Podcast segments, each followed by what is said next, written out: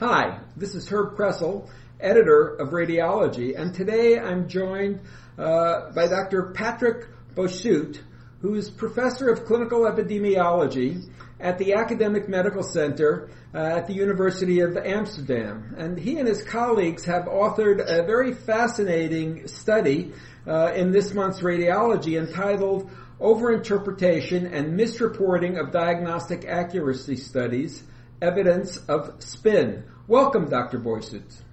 Welcome. Pleasure to be here. Did I pronounce your name correctly? Yes, you do. It's okay. A small Flemish town. Thank you. Now, we've all heard of political spin, but what is it that you mean using the term spin in scientific reporting? Well, in scientific reporting, we refer to spin if authors present a too generous interpretation of their study results or present the information selectively. So it's not a case of fraud, but actually a case of selective reporting and generous representation. Now, why is this a potential problem, and who should be most concerned? The readers, the authors, the public? What do you think? I think the readers should be most concerned, and the decision makers, because not everybody has the time to read the full protocol and the full paper, and they will concentrate on the abstract or the conclusions or the bottom line message or the title. And that title and the abstract may be a bit too generous in terms if you compare it to the full study that has been conducted. Yeah, that's a very good point. We commonly see a disconnect between the stated purpose of the study and the conclusions. The conclusions are frequently not a direct relationship to the stated purpose. So what did you actually do in the study that you reported in this month's issue? Well, we made a search of the literature and identified over 100 diagnostic test accuracy studies. So these are studies in which the test is compared against the gold standard or the clinical reference standards. And we looked actually the way in which the conclusions were framed to identify cases of actual spin, so generous interpretation of study results or too rosy presentations of the study results.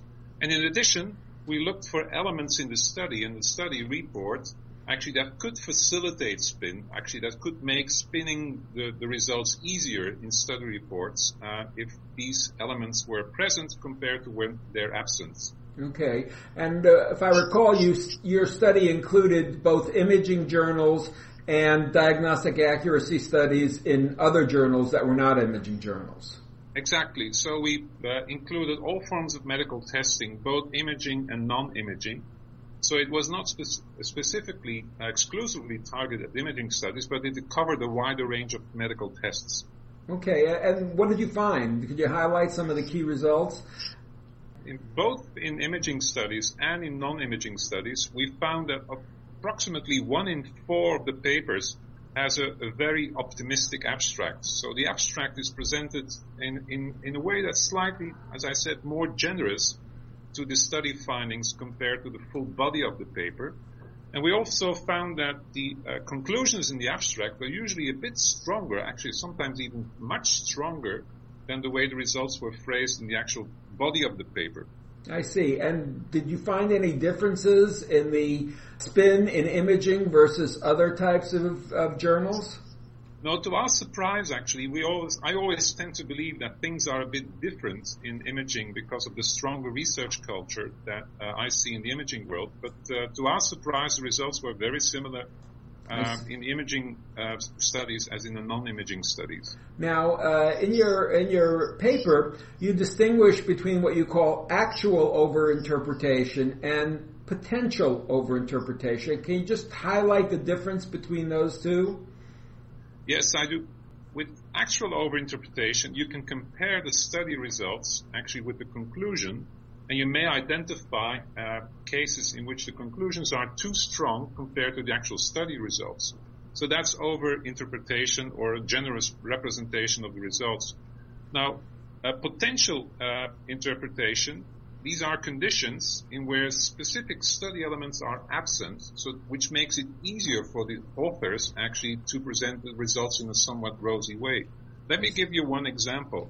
Sure. If you don't have a specific study question, a well-specified study question, and are evaluating a test, you can select and pick from the results in such a way that it makes it easier for authors actually to present the results in an optimistic fashion. So not having a specified study hypothesis, for example, or not presenting precision, estimates of precision, confidence intervals, makes it easier for the authors to present the results in a generous fashion. I see. Now, in the actual overinterpretation category, and as you know, most of these actually are found in the abstract, the over-optimistic abstract, conclusions or representations based on selected subgroups, or a discrepancy between study aims and conclusions. And I don't know if you've seen this article in PLOS where they actually looked at spin in the abstracts and how that finds its way into press releases and into the media for the general population. So this is a problem that spreads. So the misleading information doesn't just rest in the abstract. It frequently goes well beyond that. Now, the problem may be even worse, Dr. Kressel, because we compare the body of the paper with the abstract of the paper. What we did not do and could not do is compare the actual study protocol with the study report and the abstract. Yes. And we know from randomized clinical trials that there are sometimes differences between the study protocol and the study report. Sure. So this is only the final end of, let's say, the life of a diagnostic accuracy study. And the problem may be even worse than we have been able to identify. Now, you also reported a larger group of what you call potential forms of overinterpretation. And unfortunately, we probably don't have time to go through all of them. But which do you think are the most important ones that our listeners should be aware of? I think the absence of a well-phrased study question or study hypothesis makes it easier, actually, for authors to be generous in their interpretation of the results. So I think readers should be invited to carefully look in the paper for the study aim, the study purpose, and to see whether the conclusions match the study aim and the study purpose. Good. And then I guess this follows along from that. For readers, any other hints on how they can where they see a potential opportunity for overinterpretation to make a decision as to whether it's actually present? I think matching the study question name, as I said, is the most important. But another element could be actually, for example, the selective reporting of subgroups, to name one. Yeah. So, for example, if the authors compare 4 different subgroups and only compare on the ones in which results are significant or most prominent, then that's probably a too generous interpretation of the quality of that test. Good. That's something, by the way, that when we have our weekly editorial meetings, that's exactly the kind of discussion that we have virtually every week. Now, in your paper, you note that not pre-specifying the thresholds of positivity or cutoffs, for example, in an ROC analysis, is a potential cause of overinterpretation. Now, why actually is this a problem? What sort of a problem does it cause? Well, the problem is that if you don't specify the positivity threshold before, but only select the one based on the study, on the performance characteristics of your test on that threshold, it seems like you're doing a good job because you're selecting the optimal point. But if you do that on limited sample sizes, there's the element of error, actually of random variability, and the performance of your test will be overinterpreted. I see. And this is not a problem if you have thousands of patients, but if you have a small sample size, as most studies have actually, we know from simulations and other studies that the performance is overestimated. Right. Now, we see this very, very often in articles that I've submitted. And as you know, most of the studies that are submitted to our journal are retrospective single-center studies. And the authors are struggling with the issue of getting an adequate sample size. So for them, the problem is it might take a long time for them to gather enough material for a separate test and a separate validation set. So do you have any suggestions here? In fact, some of our statistical reviewers have suggested doing what's called a leave-one-out crossover analysis to account for the bias in not pre-specifying a cutoff. Is this reasonable, or do you have any other suggestions? I think it's definitely reasonable, and I think that all methods to correct for the bias and for the optimism should be encouraged. But we should also not forget the fact that authors could be encouraged to do more multi-center studies. Yeah. So I think it should be that everybody in imaging and elsewhere should learn that actually that it's a good thing to work together in collaborative multi-center studies. So increasing sample size would increase precision and remove some of the bias. That's the one we're talking about. Yeah, I agree. I think that's an important issue. Now, what happens most commonly in our journal is that it's listed as a study limitation. And so we worry, we put it in there to make readers aware, but, you know, as you say, that doesn't show up in the abstract. And as far as the take-home lesson that a reader has, we don't know if they get the importance of that study limitation. Exactly. Yeah.